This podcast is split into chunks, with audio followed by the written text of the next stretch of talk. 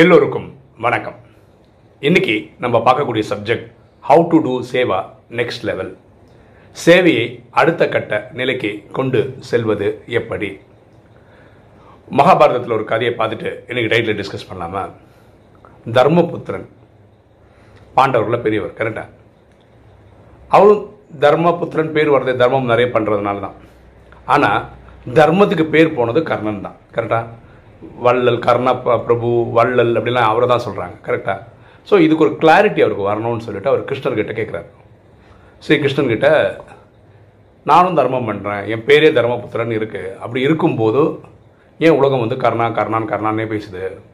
எனக்கும் அவனுக்கும் சேவை பண்ணுறதுல என்ன டிஃப்ரென்ஸ் இருக்குது இப்போ ஸ்ரீகிருஷ்ணர் சொல்கிறார் சரி உனக்கு புரிய வைக்கிறேன் அப்படின்னு சொல்கிறார் அடுத்த நாள் ஸ்ரீகிருஷ்ணர் என்ன பண்ணுறாருன்னா ஒரு தங்க மலையை உருவாக்குறாரு.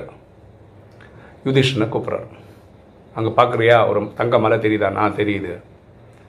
உனக்கு டாஸ்க் வந்து ஈவினிங் சன்செட் ஆகிறதுக்குள்ளே இந்த மலையில் இருக்கிற தங்கத்தெல்லாம் நீ வந்து ஏழைக்கு தர்மம் பண்ணிவிடு உன்னால் முடியுமான்னு அவனை சொல்ல நான் ட்ரை பண்ணுறேன் அப்படின்னு சொல்லிட்டு என்ன பண்ணேன்?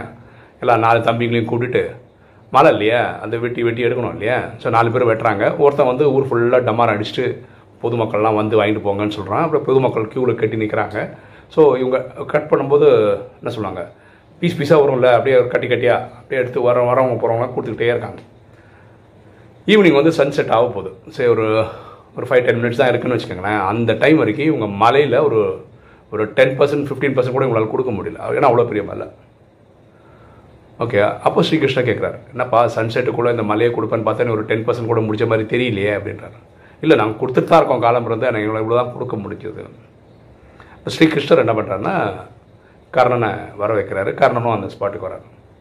கர்ணன் இந்த காட்சியை பார்க்குறாரு. அங்கே பெரிய மலை இருக்கிறத பார்க்குறாங்க. இவங்க எல்லாம் வெட்டி எல்லாம் கொடுக்கறத பார்க்குறாரு. எல்லாம் பார்க்குறாரு. அப்போ கர்ணன் கேட்குறாரு என்னையே வர சொன்னீங்க? இப்போ ஸ்ரீகிருஷ்ணன் சொல்கிறாரு இல்லைப்பா இந்த தங்க மேலே நான் உனக்கு கொடுக்குறேன். கண்டிஷன் இதுதான்.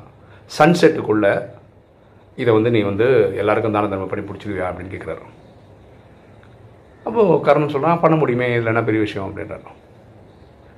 அப்போ தர்மபுத்திரன் காலம்புறது கொடுத்துட்ருக்காங்க அவனால் அதிசயம் பார்க்குறேன். எப்படி இவரால் கொடுக்க முடியும்னு கர்ணன் என்ன பண்ணுறான் ஒரு அந்தனனை கூப்பிட்றான்.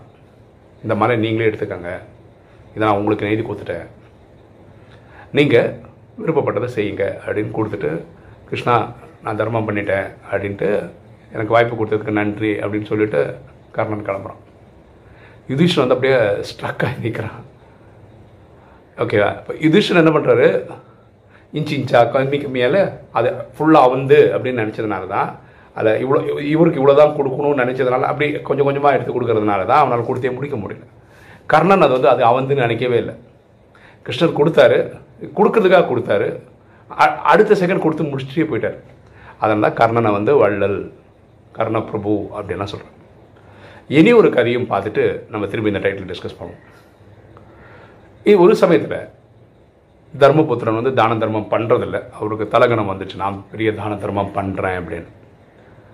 அப்போது ஸ்ரீகிருஷ்ணர் இதை புரிஞ்சுக்கிறாரு. இவருக்கு பாடம் புகட்டணும் அப்படின்னு நினச்சி அவர் வந்து மகாபலி சக்கரவர்த்தி வந்து பாதாளத்தை ஆள்றாரு அப்படின்னு நம்பிக்கை இருக்குது அந்த பாதாளத்துக்கு கூட்டிகிட்டு போகிறார் யாரை?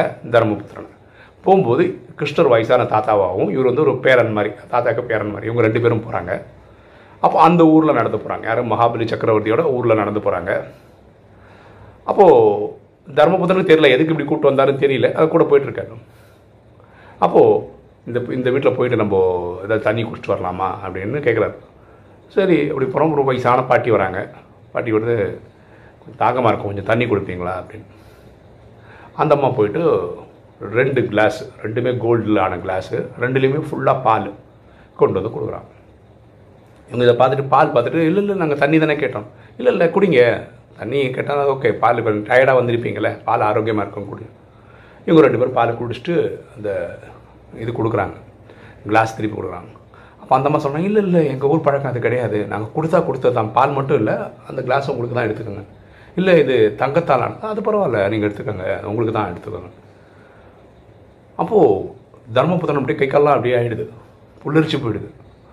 அப்போது தர்மபுத்திரன் கிருஷ்ணன் கிட்ட கேட்குறான் ஸ்ரீகிருஷ்ணன் கிட்ட நம்ம எந்த ஊரில் இருக்கோம்? இது பேர் பாதாளம். இதோடைய ஆட்சி பண்ணுற ராஜா பேர் வந்து மகாபலி. அவர் தானம் தர்மம் பண்ணதில் அவ்வளோ பெரிய ஆள். அப்போ தர்மபுத்திரன் புரிஞ்சுக்கிறான் அந்த ஊரில் இருக்க ஒரு பிரஜை பண்ணுற தர்மத்தோட ஸ்டாண்டர்டே எப்படி இருக்குன்னா ராஜா எப்படி இருப்பார்? இது எதுக்குன்னா தர்மபுத்திரனுக்கு தன்னுடைய அகங்காரம் குறையணுன்றதுக்காக கிருஷ்ணன் காமிச்ச ஒரு எக்ஸாம்பிள் புரியுதுங்களா இது நம்ம புரிஞ்சுக்க வேண்டியது என்ன இந்த ரெண்டு கதையில்? இந்த ஃபர்ஸ்ட் கதையிலேருந்து நம்ம புரிஞ்சுக்க வேண்டியது என்னென்ன யுதீஷருக்கு அந்த மலையே கிடைச்சா கூட அவன் என்ன பண்ணுறான் கொஞ்சம் கொஞ்சமாக கொஞ்சம் கொஞ்சம் இன்ஸ்டால்மெண்ட் கொடுத்துட்ருக்கான் கரெக்டா ஆனால் கர்ணனுக்கு அது கொடுத்தோன்னே அடுத்த செகண்ட் கொடுத்துட்டு முடிச்சுட்டு போயிட்டே இருக்கிறான். இது எனக்கு அதுக்கும் சம்மந்தம் இல்லை. எந்த இல்லை இது. யாருக்கோ கொடுக்கணும். ஒரு அந்தனுக்கு கொடுத்து முடிச்சுட்டு போயிட்டே இருக்கான். அதே மாதிரி சேவையில் இப்போ ராஜயோகம் கற்றுக்கிட்டவங்களுக்கு நல்லா தெரியும். இல்லை பொதுமக்களுக்கும் தெரியும். என்னென்னா பொதுவாக நம்ம என்ன பண்ணுறோம் நம்ம வீட்டில் இருக்க அப்பா அம்மா மனைவி குழந்தைகள் நல்லா இருக்கணும். அதுக்காக அந்த குடும்பத்துக்காக சேவை பண்ணுறாங்க எல்லாருமே. இது எல்லாரும் பண்ணுறது ஆனால் சேவை எப்படி பண்ணணும்னா உலகத்தில் இருக்க எட்நூறு கோடி பேரும் நல்லா இருக்கணும். அவங்களுக்கு சுகம் சாந்தி செல்வம் மகிழ்ச்சி ஆரோக்கியம் கிடைக்கணும்னு கனெக்ட் பண்ணி கொடுக்கணும். புரியுதுங்களா? வசுதெய்வ குடும்பம். உலகமே என் குடும்பம். இந்த கான்செப்டில் பண்ணணும். பாருங்களேன் நீங்கள் உங்கள் தெரிஞ்ச ஃபேமிலி சர்க்கிளுக்கு இல்லை நண்பர்களுக்கு வேலை பண்ணுற இடத்துல இது பண்ணீங்கன்னு வச்சுக்கோங்களேன் இது தர்மம் தான் அப்பா அம்மாவுக்கு பண்ணுறது கடமையில் போயிடும். வெளியில் யாருக்காவது பண்ணிங்கன்னா தர்மத்தில் வரும். கண்டிப்பாக வரும். அதுக்கு உங்களுக்கு புண்ணியம் கிடைக்க தான் போகுது. அது சந்தேகமே கிடையாது. இப்போது யுதீஷனுக்கு அந்த மலையே கிடச்சிது. நம்ம எக்ஸாம்பிள் பேசுறது ஃபைவ் டு டென் பர்சன்ட் கொடுத்தான். இல்லையா? தான தர்மம் பண்ணிட்டான். இந்த ஃபைவ் டு டென் பர்சன்ட் தர்மம் தானே அவனுக்கு கிடைக்கும். ஆனால் கர்ணனுக்கு அந்த மலையை கொடுத்துட்டான். நூற்றுக்கு நூறு அவன் வாங்கிடலாம் அப்போ சேவை பண்ணும்போது இல்லைன்னா கஞ்சத்தனம்? ப்ரே பண்ணும்போது இல்லைன்னா கஞ்சத்தனம்? என் குடும்பம் நல்லா இருக்கணும். இல்லை? என்னோட நண்பர்கள் நல்லா இருக்கணும். ஏன் இந்த குறுகிய வட்டம் மட்டும் இருக்கணும்? ஏன் எட்நூறு கோடி பேருக்காக நீங்கள் பண்ணக்கூடாது? எட்நூறு கோடி பேர் சுகம் சாந்தி செல்வம் மகிழ்ச்சி ஆரோக்கியம் இருக்கட்டும் அப்படின்னு சொல்லி ஏன் இறைவன்கிட்ட வாங்கி கொடுக்கக்கூடாது அது எவ்வளோ பெரிய நமக்கு சொத்தை சேர்த்து சம்பி கொடுக்கும் புண்ணியத்தை சேர்த்து கொடுக்கும். இது பண்ணணும்னா இந்த எண்ணம் வரணும்னா நமக்கு ஒரு விஷயம் புரியணும். நம்மலாம் ஒரு உயிர் அவங்கவுங்களுக்கு கிடைக்கிறப்பட்ட உடலில் நடிச்சிட்ருக்கோம் ஒருவேளை பூமியில் எட்நூறு கோடி பேர் இருந்தோம்னா அந்த எட்நூறு கோடி பேருக்கு ஒரு தந்தை இருக்கிறார். அவரை பரமாத்மான்னு சொல்கிறோம் அவரை தான் உலகம் அல்லா ஜஹோவா காட் சிவான்னு கூப்பிட்றாங்க. ஸோ இறைவன் ஒருத்தர் தான் எட்நூறு கோடி பேர் என்னோட சகோதரர்கள் தான் ஆத்மான்னு பார்க்கும்போது ஆண் பெண்ணாக பார்க்கும்போது சகோதர சகோதரின்னு புரிஞ்சுக்க முடியுது. அதனால் நம்மளால் அந்த சேவை பண்ண முடியும். இந்த புரிதல் வந்தால் ஒழிய நம்ம எட்நூறு கோடி பேர் கனெக்டே பண்ண முடியாது. அப்போ சேவை நெக்ஸ்ட் லெவல் கொண்டு போகிறதுனா என்ன? சாதாரண லெவல் நம்ம குடும்பம் நம்ம ஃப்ரெண்ட்ஸு அப்படி பண்ணுறது சாதாரண லெவல் எட்நூறு கோடி பேருக்கு நீங்கள் உங்களால் யோசிக்க முடிஞ்சால் அது நெக்ஸ்ட் லெவல் ரெண்டாவது என்ன? ரெண்டாவது கதை நமக்கு சொல்லிக் கொடுக்குறது என்னென்னா நம்ம சேவை பண்ண பண்ண பண்ண நம்ம நிறைய பேர் நம்மளை பாராட்டுவாங்க. சில டைம் அந்த பாராட்டு வந்து தலகணமாக வந்து நின்றுடும் ஈகோவாக வந்து நின்றுடும் அது வரக்கூடாதுன்றதான் ரெண்டாவது கதை. தர்மபுத்திரனும் தர்மம் பண்ணியிருக்கான். ஆனால் ஒரு சைடில் அவனுக்கே தெரியாமல் நான் நிறைய தர்மம் பண்ணுறேன்னு தோணும் போது அதை தட்டி வைக்கிறதுக்கு தான் இந்த மகாபலி கதையை கிருஷ்ணன் வந்து எடுத்துக்காட்டாக எடுத்து எக்ஸ்பிளைன் பண்ணுறாரு இது புரிஞ்சு நமக்கு பாருங்களேன் வலது கை கொடுக்கறது இந்த இடது கை தெரியக்கூடாதுன்னு தர்மம் பண்ணும்போது. அப்படி தான் பண்ணும். ரெண்டாவது நீங்கள் பண்ண தர்மத்தை வெளியே சொல்லிகிட்டே இருக்கீங்கன்னு வச்சுக்கோங்களேன் நீங்கள் பண்ண தர்மத்தோட புண்ணிய கணக்கு அப்படியே குறைஞ்சி குறைஞ்சிட்டே வரும்னு பரமாத்மா சொல்கிறார்.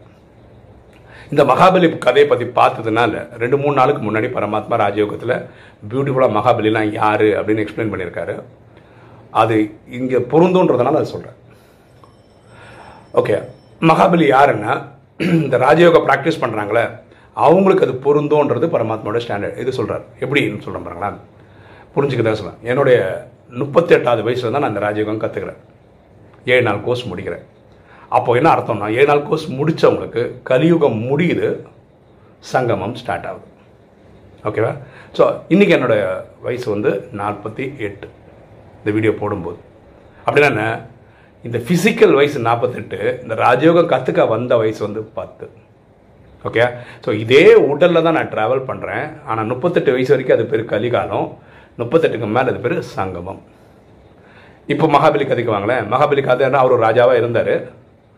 விஷ்ணு அவரோட அவதாரத்தில் வாமன அவதாரமாக போகிறாரு அவரோட மூணு வரம் கேட்குறாரு அதில் வந்து ஒரு அடியில் வானத்தை அளந்துருவார் ஒரு அடியில் பூமி அளந்துருவார். இனி ஒரு அடி அளக்கிறதுக்கு இடம் இது இல்லாத போது தான் மகாபலி குனிஞ்சு தலையை காட்டுவார். அப்படி தலையை அமுக்கும் போது அவர் பாதாளத்துக்கு போய்ட்டுறாரு அப்படின்னா என்ன? இந்த ஊரில் ராஜாவாக இருந்தவர் அப்படியே அதே உடலோட பா பாதாளத்துக்கும் ராஜாவாக வர்றார் அதுதானே? க கதை. அதே தான் இங்கேயும். ஒரே உடல் முப்பத்தெட்டு வரை வரைக்கும் கலிகாலம்னு ஒரு இடத்துல இருக்கும். முப்பத்தெட்டுக்கு மேலே சங்கமத்தில் வரும். அப்ப பரமாத்மா சொல்கிறாரு நீங்கள் தான் மகாபலி அப்படின்னு சொல்கிறாரு ஓகே? ஸோ சேவை பண்ணும்போது நம்ம குடும்பம் வரைக்கும் பண்ணுறது ஒரு லெவல் சேவை. எட்நூறு கோடி பேர் பண்ணுறது தான் அடுத்த லெவல் சேவை.